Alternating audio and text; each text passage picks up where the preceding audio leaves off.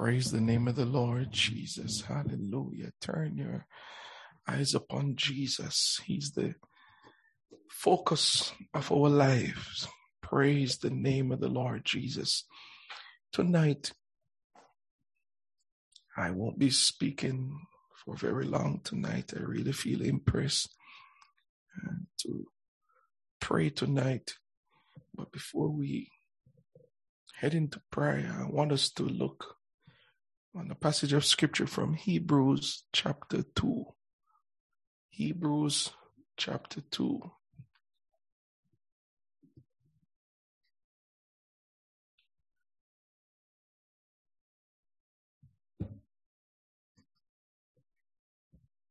We'll pick up from verse 1. And just for us to understand what the writer is saying, I'll just give a summary of chapter 1 as it relates to Jesus Christ being superior to the prophets and being superior to the angels. In chapter 1, the Bible tells us that in the book of Hebrews that God in past times and in divers manners spake unto the fathers by the prophets. But now he speaks to us through his son, Jesus Christ, who he uh, is, he is appointed here of all things, the creator of the world. The writer tells us that he is the very glory of God himself, the express image of God, the sustainer of the world, the redeemer of mankind, and the supreme mediator.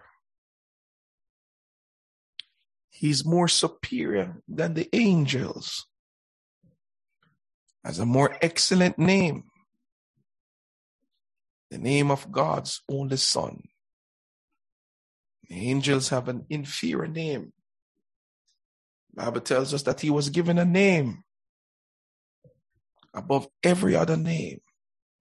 The name Jesus, that at the name of Jesus, every knee shall bow and every tongue confess things in heaven and earth and beneath the earth that Jesus Christ is Lord. It is to this that we pick up in chapter 2 with a, a stern warning. Writer tells us because of this, we ought to give the more earnest heed to the things which we have heard, lest at any time we should let them slip. To the things which we have heard, not by the prophets, yes, but even much more so by the sup- supreme one, the one who is superior to the prophets. Or said, if the word spoken by angels was steadfast, that means it was sure. And every transgression and disobedience receive a just recompense of reward. How shall we escape if we neglect so great a salvation? So great salvation with the first began to be spoken by the Supreme One, the Lord, and was confirmed unto us by them that heard him. God also bearing them witness, both with signs and wonders, and with divers miracles and gifts of the Holy Ghost according to his own will. The miracles that we see, the miracles performed by the will of God, the miracles that we experience today, the signs, the wonders, there are texts that is God Himself testifying, bearing witness with these signs and wonders, with miracles and gifts of the Holy Ghost. And we boast about them, we testify about them. Uh, but it's a weakness in this earth.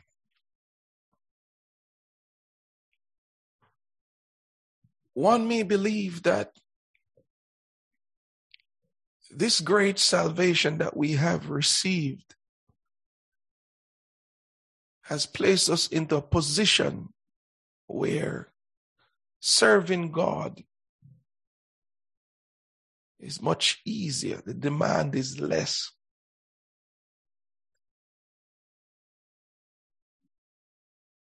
But the writer warns us if the word spoken by angels. And let's look at Hebrews chapter 3 and verse 7. 7 going down. He said, if the word spoken by angels was steadfast and every transgression, where man disobeys God, where man and the, the, defy the laws of God, receive a just recompense of reward. How shall we escape if we neglect so great salvation? Hebrews chapter 3 and verse 7. Let's look for an example, a summary.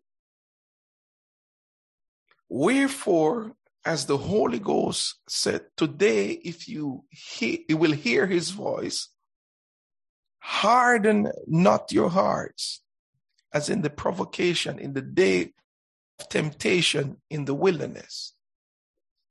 When your fathers tempted me, proved me, and saw my works 40 years. Wherefore I was grieved with that generation and said, They do always err in their heart, and they have not known my ways. So I swear in my wrath, they shall not enter into my rest. Take heed, brethren, lest there be in any of you an evil heart of unbelief in departing from the living God, neglecting so great salvation, neglecting the gospel that was preached to us, the gospel that Christ preached tells us repent and believe in the gospel. And the apostles continued preaching this, and this was delivered to us. The one God doctrine that we boast about. We say we are apostolic, born again. We have songs we sing, tongue talking, Holy Ghost, roller, whatever baptized in the name of the Lord Jesus Christ, filled with the Holy Ghost. That's beautiful. But that places us in a position where God has a great demand on our lives. If God looked on his people, we just talked about them in the book of Exodus, 40 years sojourning through the wilderness. Two out of the 40, out of the, uh, the millions of people that came out of Egypt, two entered the promised land Joshua and Caleb. Here he says, the writer says, they do always err in their heart, and they have not known my ways. So I swear in my wrath, they shall not enter into my rest. Take heed, brethren, lest there be in any of you an evil heart of unbelief. So neglecting this great salvation begins with a heart of unbelief. Just drifting. It's like a, a ship entering the harbor. And we have a distracting. And he's not paying attention and he sails past the harbor, just drifting. Misses the mark. Not diligent with our worship and a heart of surrender to God. Still playing around with our own will, our own desire, the pride of life, the lust of the flesh. And there are many of us who believe once saved, always saved. Well, this scripture will tell us there, there, there needs to be no warning if there's not a possibility of us missing the mark. He said, Take heed, brethren, lest there be in any of you an evil heart of unbelief in departing from the living God, but exhort one another daily while it is called today, lest any of you be hardened through the deceitfulness of sin, making room for sin. Being deceived. For we are made partakers of Christ if we hold the beginning of our confidence steadfast unto the end. We have something to do concerning our, our salvation. It calls for vigilance in the spirit. While it is said, Today, if he will hear his voice, harden not your hearts, as in the provocation for some, when they had heard, did provoke, howbeit not all that came out of Egypt by Moses. But with whom was he grieved forty years? Was it not with them that had sinned, whose carcasses fell in the wilderness? And to whom swear he that they should not enter into his rest, but to them that believe not? So we see that they could not enter in because of unbelief. He tells us in chapter 4 Lest us therefore fear, let us therefore fear lest a promise being left us of entering into his rest, any of you should seem to come short of it. For unto us was this the gospel preached as well as unto them, but the word preached did not profit them not being mixed with faith in them that heard it. Hello. The message received must be acted upon by faith. Say it must be mixed with faith. For we which have believed do enter into rest. As he said, as I have sworn in my wrath, if they shall enter into my rest. Although the works were finished from the foundation of the world, for he spake in a certain place of the seventh day on this wise, and God did rest the seventh day from all his work. And in this place again, if they shall enter into my rest, seeing therefore it remaineth that must some must enter therein. And first preach entered not in because of unbelief. Again, he limited a certain day, saying in David, Today, after so long a time, as it is said, if you hear his voice, harden not your heart. For if Jesus had given them rest, then would he not afterward have spoken of another day? They remained therefore a rest to the people of God. For he that is entered into his rest, he also had ceased from his works as God did from his. Let us labor therefore to enter that rest, lest any man fall after the same example of unbelief.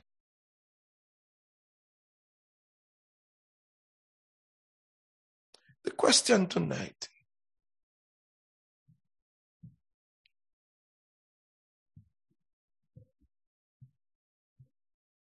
a personal review of our lives. We're not looking at anybody. We're looking through the windows tonight. We're looking deep within.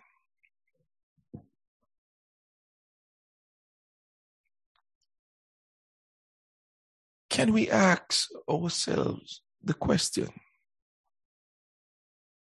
Am I drifting? Am I neglecting this great salvation that I have received?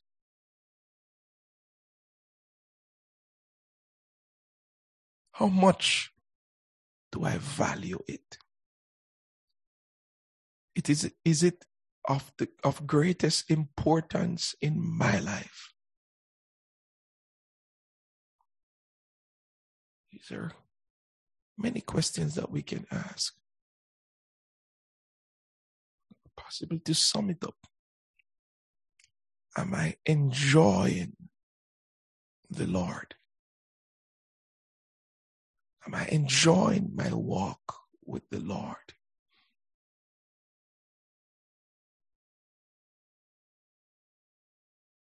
Can I truly say I'm enjoying my walk with the Lord?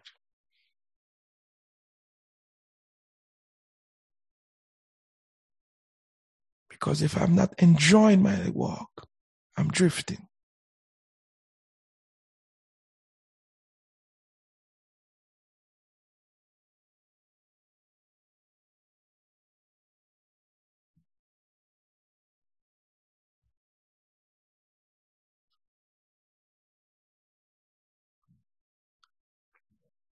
The Lord warned, warned his people through the prophet Moses. In the book of Deuteronomy, chapter 4, he said, Only take heed, verse 9, to thyself and keep thy soul diligently, lest thou forget the things which thine eyes have seen, and lest they depart from thy heart all the days of thy life but teach them thy sons and thy sons' son.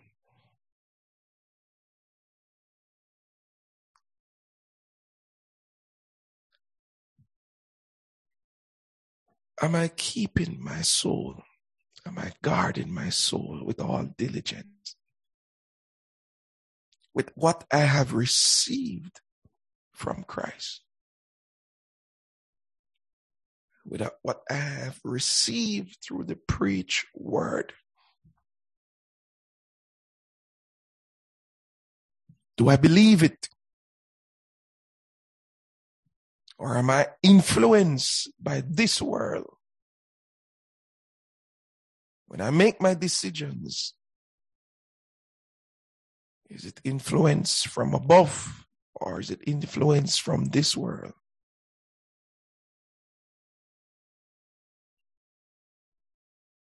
Because I cannot be transformed or be renewed. My mind cannot be renewed with anything that comes from this world. It has to be everything with Jesus. Hear what he says in Hebrews chapter 1, Jesus for us. We are not asked to know him intellectually. We're in a, we're in a, a, a point in history, modern day history, or current times, uh, when we're driven to know him intellectually. But he did say, the writer says, when he had brought his firstborn, when he bringeth in the first begot into the world, he said, let all the angels of God worship him. Hallelujah. I'm supposed to know him through our worship experience. Hallelujah. That when I receive the word of God, hallelujah, it is to give me a greater understanding of how I am supposed to approach him in worship. Am I a worshiper?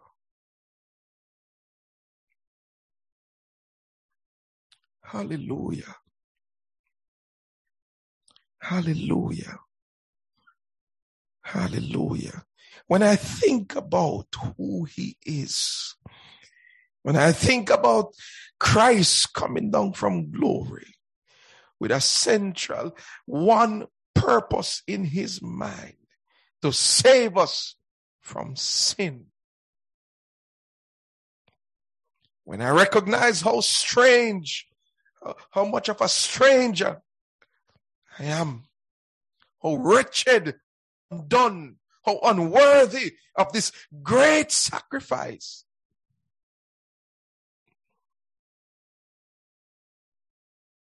But he considered me. When he looked on me, when he looked on us, he said, this investment is worth it. Now, is Christ everything for us today? Is he worth it?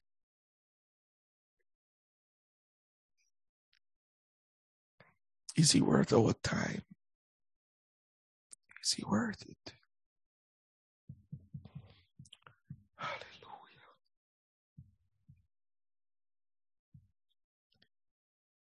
Hallelujah. Is he worth it?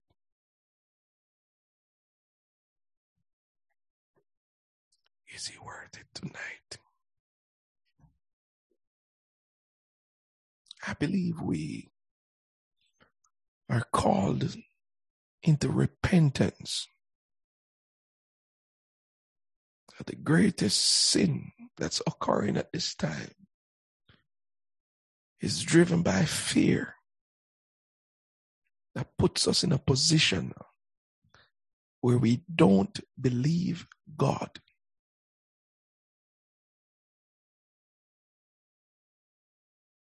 The writer to the Hebrew calls it an evil, an evil heart of unbelief.